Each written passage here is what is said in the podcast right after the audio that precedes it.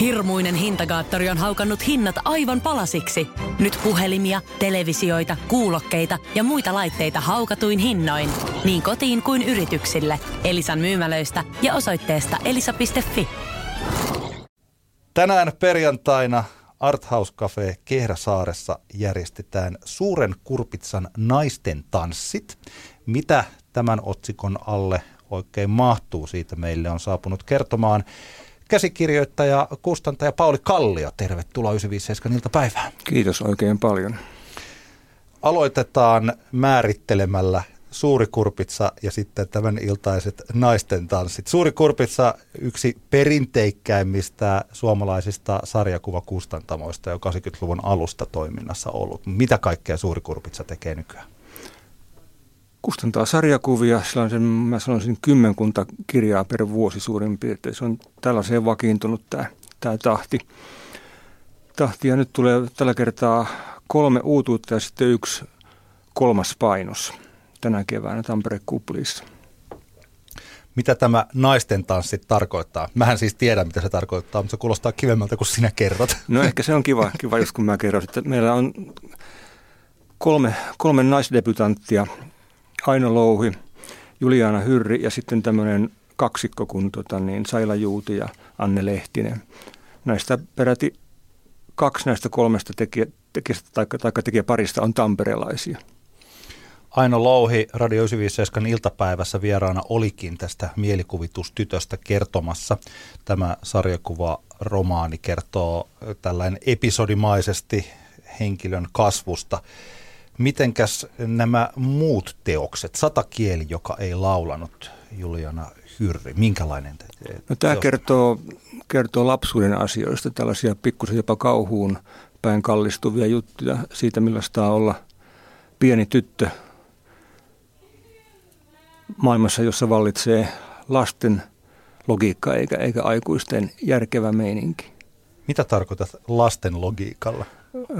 Lapsi ymmärtää asiat usein aika oudosti ja suurentelee ja pienentelee ja vääntelee asioita semmoiselle mallille, mikä, mikä ei sitten välttämättä pidä yhtä sen niin kuin voisi sanoa reaalimaailman kanssa.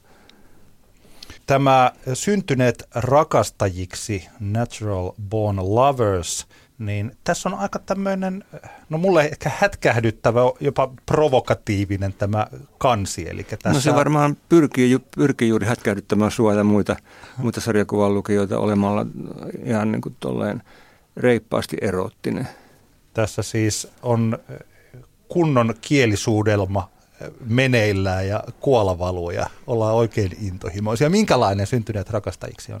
Mm, no se on just tällainen tota, voisi sanoa, erottispainotteinen sarjakuvakertomus, joka sijoittuu pirkanmaalaiseen villiin länteen, niin kuin tekijät itse sen ilmaisevat. Tämä on niin kuin lähestulkoon mykkäsarja, vaan siinä on pelkästään musiikkia, eli la- lauluja sanoja siellä teksteinä lähinnä. Että siinä mielessä hieman poikkeava juttu myöskin. Mutta niin kuin tutkitaan siinä niin kuin tota parisuhteen erotiikan asioita. Tässä on eläimiä, siis korppi ja kissa. Joo, nämä niin on eläinnaamiot näille henkilöille, mikä sitten tavallaan, tavallaan varmaan korostaa heidän persoonaansa sitten, että mikä, mikä eläin kukakin on. Mikä on sun osuutesi näissä sarjakuvissa ja näiden julkaisussa? Siinä vaiheessa, kun sä sanot, että OK läpi menee, niin käykö se sitten jotenkin vielä, onko se jopa niin kuin kustannustoimittaja siinä? Kyllä mä olen, tietysti vähän riippuen tapauksesta, että toisinaan tulee ihan valmista matskua, että oikeastaan voi sanoa, että joo, laitetaan painon tämmöisenä, mutta sitten kyllä mä, mä oon semmoinen jonkinasteinen kielikonstaapeli, että mä pyrin mahdollisimman hyvään suomen kielen, tai mun mielestä hyvään suomen kielen. Kielet ei mulle välttämättä mitään semmoista, semmoista niin kuin ihan lainvoimaista suomen kielen taitoa ole, mutta kuitenkin, että jo, jonkinmoinen haju siitä, että mitä on hyvä suomen kieli. Su, semmoista niin kuin sujuvaa, sujuvaa ja ymmärrettävää ja asiallista ja tota, niin elävää ennen kaikkea. Siihen pyritään. Onko tämä sillä siis suuri kurpitsa kuitenkin on ollut olemassa, nyt kun juuri katsoin, niin tota, maanläheisiä ja korkealentoisia sarjakuvia peräti vuodesta 1981. Siis tähän on todella pitkäaikainen elämäntyö kuitenkin. No näin on päässyt käymään. Jotenkin mä en osaa lopettaa, kun mä jotain aloitan. Musta se on vähän semmoinen piirre. En tiedä, onko se vika vai ansio, mutta tämä ominaisuus onko suuri kurpitsa taloudellisesti ollut, niin kuin, onko tämä harrastus vai onko tämä työ vai onko tämä, harrastushan on se, mihin menee rahaa ja työ on no, se, mistä tulee rahaa. No tämä on vähän siinä näiden välissä, että ei tähän nyt mene mun omaa rahaa nykyään ollenkaan, mutta ei sitä kyllä juuri tulekaan, että tässä pyörii jonkin verran euroja, mutta niin tota, yleensä kyllä kaikki menee mikä tuleekin. Sä toit mulle tänne myös kaksi muuta teosta, joista voimme puhua. Toinen on Mielisairaalan kesätyttö Viivi Rintasen sarjakuva-albumi. Ja tot, minkälainen tämä? No se kertoo nuoren, nuoren naisen elämästä. Tämä, tämä niin tyttö tai nainen niin menee kesätöihin mielisairaalaan ja sitten siellä tarkkailee asioita ja samalla huomaa sitten omassakin mielenterveydessään jotain – jotain niin kuin rakoilua. Tämä on ollut yksi meidän, voisi sanoa, pikkuhittejä. Tämä on kolmas painos ja tämä on painettu tällä hetkellä sitten jotain reilut puolitoista tuhatta, mikä on aika iso, iso lukema näissä pienkustantajapiireissä. Viivi on tehnyt kovasti duunia tämän, tämän Alpparin eteen niin kuin myös, myös tuolla, tuolla PR-puolella ja sitten luennoi jatkuvasti niin kuin tämän alan aiheista eri yhteyksissä, muun muassa Tampere-kuplissa – sunnuntaina kello 14 muistaakseni. Niin, nythän on viikonloppuna niin Tampere-kupliissa tuolla Tampere-talossa on vaikka minkälaista. Siellä on hirmu määrä kaikkea. Tota, Joo, siellä on kyllä kaikenlaista. Ja nämä meidän debutantit on lauantaina kello 14 Riffi-nimisessä paikassa. En tiedä vielä missä se on, mutta varmaan se löytyy sitten siellä lauantaina. Joo, ja siellähän on siis tämä sarjakuva myynti, niin luultavasti varmaan sinäkin olet siellä. Aivan varmasti olen, en pysyisi pois. Mutta tästä mielisairaala kesätytöstä, tuosta, siis tosiaan siis tuhat 500 kappaletta on hirmu määrä. Nykyään joskus ennen vanhaan noita levyjä, siis vaikka cd tai vinyylejä, niitä myyttiin paljon enemmän kuin sarjakuvia. Nykyään ne alkaa olla suurin piirtein ehkä samoissa määrissä. 1500 niin, on mm. niin kuin hirmuisen iso No määrä. se on kyllä ällistyttävää, mutta se sai silloin, kun se tuli, niin aika paljon huomiota lehdissä ja muissa, muussa mediassa ja sai sen hyvän alun siitä. Ja sitten kun tekijä on, on niin kuin aktiivinen ihminen, niin se auttaa tosi paljon, että on tuollainen sanavalmis ja esiintymistaitoinen henkilö. Että monihan niin kuin meistä on tällaisia pikkasen syrjään vetäytyviä ja ää, mieluummin tosiaan jää taustalle, kun on suunapäinä mediassa. Mutta siitä kyllä on kovasti apua, jos jaksaa, jaksaa tota niin, tehdä tällaista PR-työtä oman kirjansa eteen.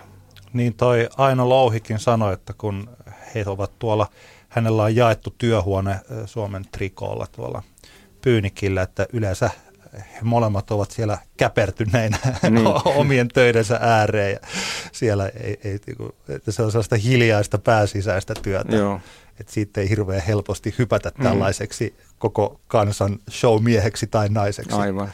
Mutta jos vielä noin, noin painosmääriä ja myynteihin palaa, niin nykyään semmoinen joku 5, 6, 700 on niin kuin meillä sellainen niin kuin perus painos, eka painos. Et se, on, se on muuttunut silleen, että ennen sitä saattoi ottaa tuhatta ihan niin kuin paljon miettimättä joistakin, joistakin sarjakuvakirjoista. Sitten toisinaan meni, meni metsään, toisinaan taas ei.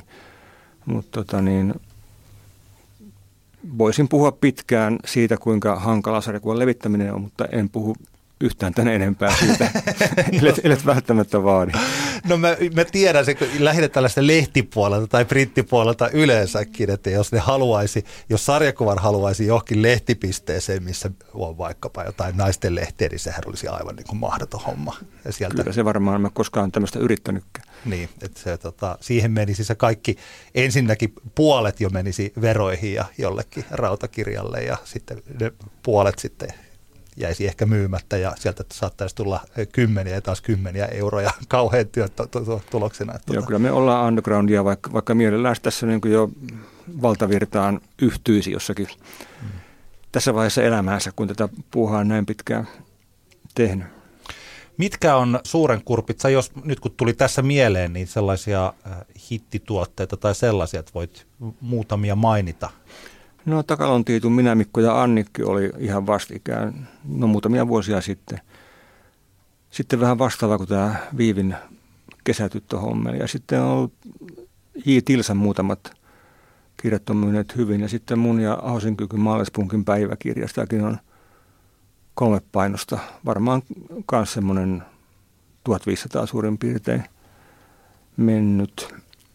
Ja Joakin Pirisen varhaiset työt myi paljon. Ja nykyään esimerkiksi Pirisen Villen yhdessä, yhdessä paikassa hommelit myy ihan, ihan kivasti, vaikka ne olekaan mitään niin kuin tuhansiin menneet ne, niiden lukemat. Siinä muutamia. Ne muuten, jotka Radio 957 kuuntelee ja ovat esimerkiksi aikanaan siinä 70-luvun lopulla tai 80-luvun alussa punkista innostuneet. Tämä maalaispunkin täyd- päiväkirja, tai nyt siitä on tullut tämä täydennetty päiväkirja, eli Jyri Honkavaarasta ja Ratsiasta kertova itsellänikin se on, se on kyllä ihastuttavaa historiakirjoitusta sarjakuvan muodossa. Kiitos. Joo, sekin on ihan loppuun, mutta se, se on niin kolmas painos, minkä, minkä mä niin päätin ottaa, kun mä kuratoin tuonne Vapriikkiin Pienlehtiä ja Punkpostia nimisen näyttely, joka, joka suljettiin tuossa, mitä se on muutama kuukausi sitten. Se oli viime vuoden lopulla. Se Joo. oli 2017, kun se avautui, Aivan. 2018 Joo. lopulla, kun se sulkeutui Joo. tapauksen. Niin, niin se oli sitten... Tuota... Se vähän liittyi siihen, että mä sitten innostuin, innostuin taas kaivelemaan noita asioita ja tein siihen muutaman uuden sarjakuvan, pari-kolme uutta sarjakuvaa ja tälleen. Se oli ollut vähän aikaa loppuun myyty siinä vaiheessa. Vaikuttaako tällaiset asiat, kun esimerkiksi mun oma suosikkini jo ihan tuolta 90-luvulta taisi olla niin, että rumpassako alun perin ilmestyi kramppeja ja nyrjähdyksiä ja sitten se on ilmestynyt monessa paikassa. Yksi aika iso foorumi oli eh, Suomen Kuvalehdessä, missä se eh, omaksi harmikseen ainakin loppu tuossa jossain. Mutta vaikuttaako sellainen, että on vuosia Suomen Kuvalehdessä, niin myykö semmoinen albumikin sitten? No tota, se myy sitten, minkä myy, jo, jonkin, jonkin verran, mutta niin tässä on kynnys se, että kuinka saada kirjakauppoihin. Aa. Se on se tota, niin, suuri kysymys. Kuinka vakuuttaa suomalainen kirjakauppa siitä, että tämä on semmoista sarjakuvaa, mikä kiinnostaa heidän kävijäkuntaansa. Joo. Joo, toi varmaan sellaista kustantaa. Se on toi sellainen maailma, mistä itselleni ei ole minkäänlaista kokemusta, kun sitä. Kiitä onnea. Joo. Joo, kyllä se, kyllä se jonkin verran vaikuttaa, mutta vähemmän kuin toivoisi. Joo. Et yksi, tuota, tai siis tämä, minkä sä myös mulle annoit tähän käteen, Suomen palloliitto 111 vuotta huuhkajia ja helmareita, eli tämä on siis jalkapallosta kertovaa sarjakuvaa, mutta nyt juuri, en ole tätä selailut, niin tässä on myös niin kuin juttuja. Kerro itse minkälainen Joo, no, tota, toi Pertti Alaja vielä hengissä ollessaan, niin tota, keksi idean, että te- tehdäänkin sarjakuvakirjana tämmöinen juhlateos. 110-vuotis kirja sen piti olla, mutta sitten eri syistä se onkin 100, 111 vuoden, vuoden tota, kirja. Ja päädyttiin siihen, että me tehdään niin kuin näistä viimeisistä noin kymmenestä vuodesta kustakin yksi tämmöinen muutaman sivun tarina, jotka, jotka siis perustuu ihan tosiasioihin, tiettyihin peleihin tai, tai muihin, muihin niin futistapahtumiin. Onko täällä Unkarin viime hetken maali? Ei, se oli liian vanhaa asiaa. tota, se, tämä lähtee vuodesta 2007, kun se nyt oli. Se lähtee siitä, kun huuhkaja tulee Stadikalle Belgia-ottelussa. Joo, oikein. Oikein. Tai Gijonin, mitä se lausutaan? Gijonin ihme tuossa näkyy olevan. Joo, se siellä on kyllä. Tämähän on perin mielenkiintoinen tapa niin kuin tuossa maalaispunkin päiväkirjassa tai tässä siis, kertoa historiaa sarjakuvina. Luulisi, että esimerkiksi koulut tai oppikirjat voisivat olla tällaisesta Itse asiassa tätä me saatiin menemään yksi kappale tämmöiseen mä, lukuklaani-hankkeen kautta jokaiseen Suomeen, Suomen yläkouluun. Joo. Tämä tapahtuu, tämä hommeli toukokuussa, kun ne, ne sitten leviää. Että sitten jouduttiin tai saatiin ottaa toinen painos niin kuin tämäkin taas, taas niin sinne pikkuhittien joukkoon nousi, nousi vähän niin kuin sen ansiosta, että saatiin menemään 821 kappaletta kouluihin. No sehän oli oikein, no juuri se, sillä kun toivoikin. Yleensä mulla on tällaisia idealistisia ajatuksia ja sitten kaikki aina sanoo, tai Aivan. useasti tulee sillä, että no joo, että se olisi kiva, mutta mahtavaa, että tällaista. Toisinaan tota, onnistaa myös pienkustantaja ja se on oikein mukava, että tulee tämmöisiä niin kuin pienimuotoisia lotto- tai no, veikkausvoittoja. Voiko tällaisia asioita suunnitella etukäteen, että olisi ennen kuin lähtee tekemään sitä niin kouluihin tai johonkin yhteydessä? No, tota, nyt me tehdään semmoinen, semmoinen juttu, Ville Pynnösen Rakas Riksu, mikä ilmestyy vasta tuossa toukokuulla. Että tota, niin siitä Riihimäen kaupunki ostaa noin puolet painoksesta. No. Että tämmöisiä toisinaan, toisinaan tulee, mutta kyllä aika harvinaisia on. Joo. Nythän Tamperetta on jonkun verran olemassa me, muun muassa tämä 1918, ja siis tällaisia Tiito Takalokin on sitten kuvittanut niin kuin Tampereen historiaa mm. ja tehnyt. Että kyllä sitä on tehty ja se on, se on tällainen, mutta, tota. Mutta, mutta mm, sä olit Pentti Otsamon kanssa FC Palloseuraa tehnyt joka on tämmöinen oma suosikki, jalkapallosarjakuva. Jalkapallostahan on tehty sarjakuva, on olemassa boostereita ja Bennyn kultajalkaa ja sellaista. Aivan. Mutta tota, että tässä huuhkajia ja helmareita, niin tässä on jopa näkyy olevan FC Palloseuran noita hahmoja. Joo, siellä on kaikissa, kaikissa jaksoissa on niin joku näistä, tai, tai jotkut näistä tyypeistä mukana antamassa sille vähän jatkuvuutta ja sellaista sarjakuvamaisuutta vielä onko tälle sarjakuvalle, sillä FC-palloseuralle tulossa jatko? Ilmestyy itse asiassa tänäkin keväänä muutama jakso Iltasanomissa lauantain numeroissa. Nyt on tullut yksi ja sitten tulee tuossa niin kun, sitten kun alkaa toi Veikkausliiga, niin ilmestyy yksi ja sitten muistaakseni joskus, joskus tota, no, jonkun maaottelun yhteydessä tulee tällaisia. Että, mutta ei ole sellaista vakituista paikkaa. Että kyllä se olisi kiva tehdä kerran viikossa vaikka toikin palloseura, mutta ei ole kellään varaa maksaa meille asiallista liksaa niin, että päästäisiin tekemään. Kuinka nopeasti sarjakuva syntyy, jos on syntyäkseen? Sähän olet siis käsikirjoittaja, sitten sulla on lukuisia eh, piirtäjiä, joiden kanssa sä olet tehnyt tässä, tässä töitä.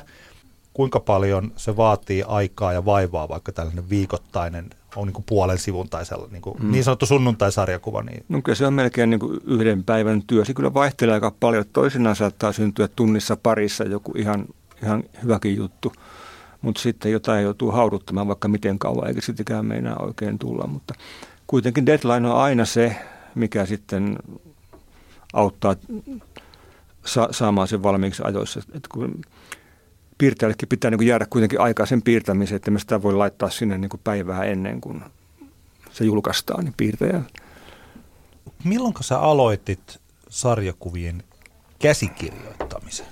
No tota, mähän toki lapsena piirsin ja käsikirjoitin sarjakuvia johonkin ruutuvihkoon, mutta niin, nyt ei varmaankaan ole siitä tarpeen puhua enempää. Mutta tota, niin, mä tein ekat kässäri, niin mitkä julkaistiin, niin varmaan ihan e- ekaan suuren kurpitsan numeron mä silloin myös piirsin ne osaamatta piirtää sen kummemmin. Ja sitten vähitellen mä rupesin rohkaistumaan siinä hommassa, että ehkä mulla on onnekin jotakin taipumuksia tämmöiseen tarinankerrontaan. Ja sitten kurpitsaa niitä lisää ja vuonna 1986 oli mun ensimmäinen palkallinen käsikässärihomma Iltasanomien kuukauden kotimainen. Mikä se oli se? Se oli Jussi Karasen kanssa tehty nimi oli, otas nyt, Mä muistan sen. ja, no. Suhteita ja suhteettomuuksia, niinhän se Aa, oli. Joo. Okay. Se oli vähän semmoinen, voisi sanoa, esikramppi-juttu, niin kuin samanlaista, samantapaista tota, niin ihmissuuden touhua. Joo. Onko näitä kuukauden kotimaisia muuten vielä? Kun... Jatkuvasti pyörii. Joo. No se on tärkeää, tärkeää juttua. Hyvä. Niin, päälle, päälle 30 vuotta ne on, ne on siellä pyörineet ja tekijöitä vaan riittää. Että siinä mielessä voisi sanoa, että suomalainen sarjakuva voi hyvin. Perustiko sä suuren kurpitsan sen takia, että sä saisit omia juttuja sit painettua vai oliko siinä joku muu tämmöinen, toi on kuitenkin vielä sitä punklehtiä fantsinen aikaa. Joo, se oli erittäinkin punk- punklehti aikaa, tai sitten ehkä loppupuolta, mutta kuitenkin. Ja siihen liittyy se, että Hilsen lopetti silloin ja, ja sitten myös semmoinen kloonilehti, mikä oli, oli mun, mun kavereiden lehti siellä meillä, meillä päin Nivalan Haavajärven kulmilla, niin se loppui myös kolmen, kolmen lehden jälkeen. Ja sitten mä ajattelin, että kai mun täytyy nyt sitten itse perustaa lehti. Mä olin kyllä miettinyt sitä, sitä varmaan pari vuotta jo siinä sitä ennenkin, mutta sitten se päätös toteutui suuret kurpitsat, ne lehdet, siis nyt Suuri Kurpitsa on kustantama, mutta sitä Suuri Kurpitsa-lehteä julkaistiin kuinka pitkälle 90-luvulla? No ihan 90-luvun loppuun. Silloin tuli viimeinen antologia, ne kyllä tuli vain kerran vuodessa siinä loppuaikoina. Varmaan 98-99 tuli viimeinen semmoinen, semmoinen kurpitsa, missä oli, missä oli paljon, paljon tekijöitä ja vähän myös tekstiä mukana. Ja suuret kurpitsat on, minäkin joskus silloin sarjakuva friikkiys aikana, niin ihan kaikkia mulla ei ole, mutta että melkein kaikki. Niin niissä on paljon kotimaista sarjakuvaa, jonkin verran myös sitten ulkomaista sarjakuvaa ja sitten artikkeleja, vähemmän artikkeleja. Mm. Alkuvaiheessa muistaakseni oli vähän enemmän niin oli, joo. tekstiä ja sitten jossain vaiheessa niin kun siihen itse olennaiseen, eli siihen sarjakuvaan. Oliko toi sellaista, tai mm, Pystyisikö tuollaista lehteä tekemään nyt, jos joku vaan niin, kuin niin sanotusti jaksaisi? Kyllähän sitä tehdäänkin. Onhan täällä vaikka tuo kuuma linja Tampereella. No toki joo. Joo. Mikä on tietysti aika tavalla erilainen kuin tuota Kurpitsa, koska siinä ei taida olla sarjakuvaa juuri, juuri tässä. Niin. niin mä ajattelin nimenomaan sarjakuva, sarjakuvalehteä. Kyllähän sitä kyllä tehdäänkin paljon, paljon pienlehtiä, mutta en tiedä onko mitään semmoista Kurpitsan tyyppistä jatkuvasti ilmestyvää lehteä, missä olisi vähän niin kuin – ei nyt kaikkea, mutta monia tämmöisiä alakulttuuriasioita. Sitten Tampereella on Saariari, mikä on ollut myös olemassa todella monta kymmentä vuotta. P.A. Mannisen toimittama lehti, mutta se on sitten pelkkää sarjakuvaa eikä tuommoinen niin kulttuurilehti, niin kuin Kurpitsa oli silloin alkuaikoina. Joo, ja 80-luvullahan Tapiri oli, mä en tiedä, että miten Tapiria silloin, miten se otettiin vastaan, mutta siellä oli erittäin hyvä ulkomaista sarjakuvaa. No sitähän rakastettiin Tapiria tietystikin. Oh vaikka sekin sitten tota, tietysti nuupahtia loppulopulta, mutta ne ekat vuodet, kun oli Heikkilän Pauli ja oliko se joku muukin päätoimittamassa Ruusuvuori, kun tällaista nyt arvailuja muistelua. Niin, mutta se oli niin kuin silloin, silloin kyllä mulle ja monille muille semmoinen hyvin tärkeä lehti. Onko suomalaisella sarjakuvalla paljon mahdollisuuksia kaupallistua ja onko sillä tarvetta kaupallistua? No kyllä ainakin mulla olisi, olisi niin kova tarve saada sarjakuja myydyksi. ja, ja sitten myös, niin kuin, jos tämän ottaa sillä tavalla, että tämä on työ ja ammatti, eikä pelkkä harrastus, niin totta kai silloin se kaupallisuus on, se ei ole kirosana, vaan se on tavoite tavallaan. Ei, ei, ei niin, kuin niin, että pitäisi hirveän tarkkaan miettiä, että mikä nyt myy, vaan pitäisi vain tehdä asiat hyvin ja sitten saada ne ihmisten näkyville. Mutta tota, kyllähän tietysti muutamat tekijät on siinä hyvinkin onnistunut, että, että ovat sillä tavalla löytäneet semmoisen jonkin, niin kuin on Pertti Jarla esimerkiksi, tai sitten Milla Paloniemi on niin löytäneet semmoisen, semmoisen huumorilajin, mikä puree suomalaisiin. Multa, multa se vaan ei tunnu onnistua, että mä oon enemmän semmoinen niin kuin, kuitenkin pienten piirien tekijä, tai pienehköjen piirien tekijä. Niin se on, kyllähän se taitaa olla ulkomaillakin niin, vai en tiedä puhunko mä läpi ja päähän. Mutta siis kyllä niin kuin huumorisarjakuva, aika moni lukee sarjakuvia niiden vitsien takia. Mm. Jos ajattelee fingerporia tai kiroilevaa siiliä tai vaikka loistavaa fokittia tai nyt sitten Aivan. Instagram-ilmiö, tätä pierupersettä, joka taas on enemmän tämmöinen, se ei ole ehkä sarjakuva, vaan se on pilakuva juttu, niin pilakuvakulttuurihan tuntuu voivan aika hyvin Suomessa nyt tällä hetkellä on olemassa tätä. Mm. Mutta tuota, kuinka joskus mulle sanottiin, että vaikkapa kirja, kirjapuolella, että Suomeen ei oikeastaan mahdu, nyt mä en muista mikähän se oli, mutta se oli suurin piirtein niin, että Suomeen ei mahdu yli viittä kirjailijaa, jotka sillä kirjo, niin kuin kerrallaan, joka, jotka tienaisi pelkästään sillä, niillä niin kuin kirjoilla ja Joo, no se vähän on niin, niin että tota, niin, toi media jumittuu kyllä aika tavalla yksin tekijöihin. Nyt on, nyt on Rannan Ville on nyt kaikkialla, Joo. mikä on tietysti ihan, ihan ok, että se on, se on kaikkialla, koska se on, se on niin kuin tuota, hyvä tekijä ja merkittävä taiteilija, mutta on aika paljon muitakin, jotka voisi olla esillä kuin pelkästään Rannan Ville. No ketkä? Heitä joitain. No, vaikka tuosta tuo Aino Louhi Joo. tuosta pöydältä ja, ja moni, moni muu tämmöinen niin kuin vähän nuoremman polven tekijä. Minkälaisia suunnitelmia sulla on käsikirjoittajana? Mitä sä olet tekemässä? Voi kuule, kun olisi sulla vain aikaa kuunnella. no, kun mulla, mulla on hyvin aikaa, anna, anna tulla vaan. No, tuota, nyt on tekeillä semmoinen teos kuin, mutta suurin on rakkaus, missä on kymmenen rakkauteen liittyvää sarisnovellia, kuusivuisia kaikkia, kymmenen eri piirtäjää. Ja nyt ne on piirtäjillä ne storit tällä hetkellä ja mä toivon, että se valmistuu syksyksi. Ja tota, noin, sitten toinen on tämmöinen lastensarjakuva, mitä, mitä mä teen tuon Hyrri Julianan kanssa. Kirjan nimeksi tulee Kalle, Pallo ja Sello. Eli päähenkilö on poika, joka pelaa jalkapalloa ja soittaa selloa. Ja siihen sitten liittyy kaikenlaista hmm. touhua ja tapahtumaa. Siinä on pari tällaista, mitkä on, mitä mä taas rupean, rupean vähän niin kuin vääntämään, kun mä tästä pääsen kupliista, kupliin yli, niin palaan näihin hommeleihin. Muuten, onko niin, että kun katsoo, mä, mä tykkään itse monenlaisista piirrostyyleistä, mutta että selkeästi on olemassa sellaista piirrostyyliä, jota näkee perinteisen sanomalehden puolella tai sillainen. Eli se on, mitä esimerkiksi Pentti Otsamo mun mielestä piirtää aika niin kuin, niin kuin kaupallista jälkeä, kun sitten taas niin kuin Juliana Hyrrin jälki taas on tällaista ihastuttavan niin kuin monipuolista tai sinne tänne pomppivaa. Mä luulen, että tämä piirrostyyli esimerkiksi toimii monella sellaisena, että he eivät lähde niin kuin lukemaan tätä. Saattaa olla, olla mutta si- siihen niin myös moni, moni ihastuu ihan niin kuin suorilta, että hei, tämähän on hieno. Että sillä on, sillä on semmoinen, voisi sanoa, että kuvataiteellisemmalla sarjakuvalla on kyllä semmoinen oma lukijakunta. Ja mä oon kyllä havainnut sen, että just niin kuin nuorehkojen naisten sarjakuvat menee kaupaksi paljon paremmin kuin, kuin tuota vanhentuvien miesten sarjakuvat. Onko tässä muuten tapahtunut tällainen sukupuolihypsäys, että ennen vanhaan sarjakuvat ja rock and roll, nehän oli jotenkin niin kuin miesten laji. Joo, kyllä siinä varmasti jotain semmoistakin on, semmoistakin on mutta tota, hmm.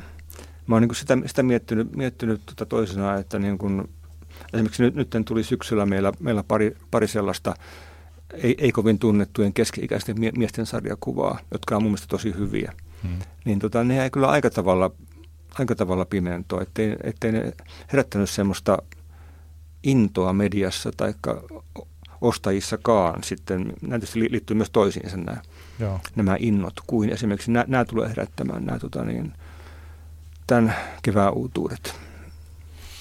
Meillä Radio 957 on tapana kysyä meidän vierailtamme heidän lempipaikkaansa täällä Tampereella. Ja mä sullekin tämän tehtävän annoin, kun me sovittiin tätä haastattelua. Eli mitkä ovat Pauli Kallion lempipaikkoja täällä? Voitaisiin ottaa ne yksi kerrallaan, jos niistä syntyy keskustelu. Joo, no tota, siinä ihan lähellä, lähellä mun kotia on kulttuuritalo Telakka, joka on mulle aika tärkeä erittäin tuttu paikka, voisi sanoa. Että mä oon siellä soittanut levyjä nyt noin kerran kuussa Soul Power-nimikkeellä DJ Okapin kanssa. Siellä on paljon hyviä bändejä, kaikenlaista kivaa tapahtuu ja hyvä lounas tälle, että siellä, siellä kyllä sinne voi mennä melkein niin kuin kotiinsa. Tämä DJ-puolihan on yksi sellainen, mistä me oltaisiin voitu jutella kauankin ja pitkääkin. Sähän oot soittanut levyjä jo mistä asti, jostain kauan? Vuodesta 86 lähtien Yötalolla aloittelin muistaakseni silloin. Joo, Rhythm and Groove-iltoja.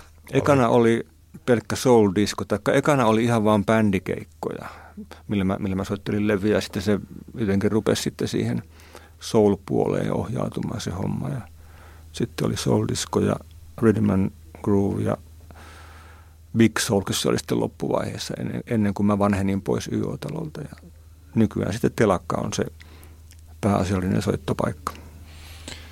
Tota, me kaikki vanhettiin pois YO-talolta. ja niinpä YO-talo ei ole enää, enää sellainen paikka, mitä se oli silloin joskus.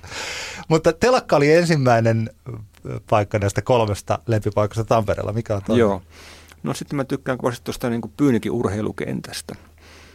Sinne, siihen liittyy muistoja jalkapalloturnauksista ja sitten mä sillä käyn treenaamassa silloin, kun, silloin, kun mulla polvet kestää piikkarilla juoksua tai taikka Cooperin hölkkäämistä siinä rataa pitkin.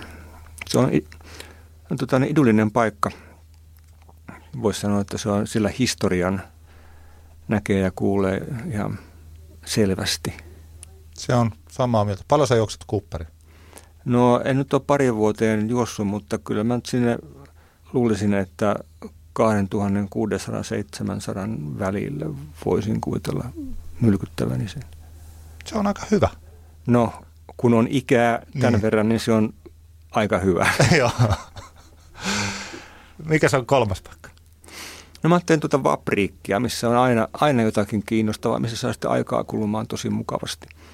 Että tähänkin liittyy tietysti se, se mun oma, oma kuraattorihomma siellä, mutta, mutta ei pelkästään sen takia tosiaan, vaan se on semmoinen paikka, mitä mä su- suosittelen kaikille turisteille Tampereella ensimmäiseksi. Joo, siellä on erittäin paljon nyt esimerkiksi tämän vuoden yksi näistä isoista näyttelyistä, eli tämä Dracula-näyttely. Mm. Se on. En ole vielä ehtinyt sitä katsomaan, mutta kyllä mä, kyllä mä tässä, kun Tampere kupli on ohi, niin taas no. ehtii kaikenlaista. Kuinka hyvin sarjakuva toimii museoissa tai sarjakuvaruudut tai kannet näyttelyissä, niin kuin gallerioissa? Mm, joskus nuorempana mä vastustin ankarasti sitä, että me ollaan sarjakuva eikä mitään helekkarin kuvataidetta. Mutta nykyään kyllä, kyllä on niin kuin joutunut tai saanut myöntää sen, että ei kannata ryhtyä tuommoisia raja, raja-aitoja niin kuin oikeastaan miettimäänkään. Parempi kuin kaadetaan ne, jos niitä on. Että kyllä musta niin kuin sarjakuva sopii melkein minne vaan loppujen lopuksi. Mä itse asiassa muistan, nyt tuli mieleen joku yksi näistä krampeista ja nyrjähdyksistä. Siinä taitaa olla tämä mielipide siitä, että Aha. sarjakuva ei sovi galleriaan, vaan mieluummin albumin sivuille tai no, sanomalehteen. Se on käsikirjoitettu. Mieluummin kyllä, mutta tota, niin, joo, näin sitä ihminen löystyy tai kasvaa henkisesti. Joo. Miten se nyt sitten ottaakin. Kustantaja, käsikirjoittaja Pauli Kallio, kiitoksia tästä vierailusta. Onko sulla vielä jotain omasta puolestasi, jota haluat mainita? Liittyen mihinkään? Tämä on aina todella vaikea kysymys. Siinä kohtaa yleensä sanotaan, että menkää nettiä ja ostakaa sarjakuvia tai levyjä. Sekin sopii kyllä. Tervetuloa Tampere Kupliiseen ja kiitoksia Tampere. On yksi pieni juttu, joka keikkuu Ikean myyntitilastojen kärjessä vuodesta toiseen. Se on Ikeaa parhaimmillaan, sillä se antaa jokaiselle tilaisuuden nauttia hyvästä designista edullisesti. Pyörykkähän se. Tervetuloa viettämään pyörykkäperjantaita Ikeaan. Silloin saat kaikki pyörykkäannokset puoleen hintaan. Ikea. Kotona käy kaikki. Pyörykkäperjantai.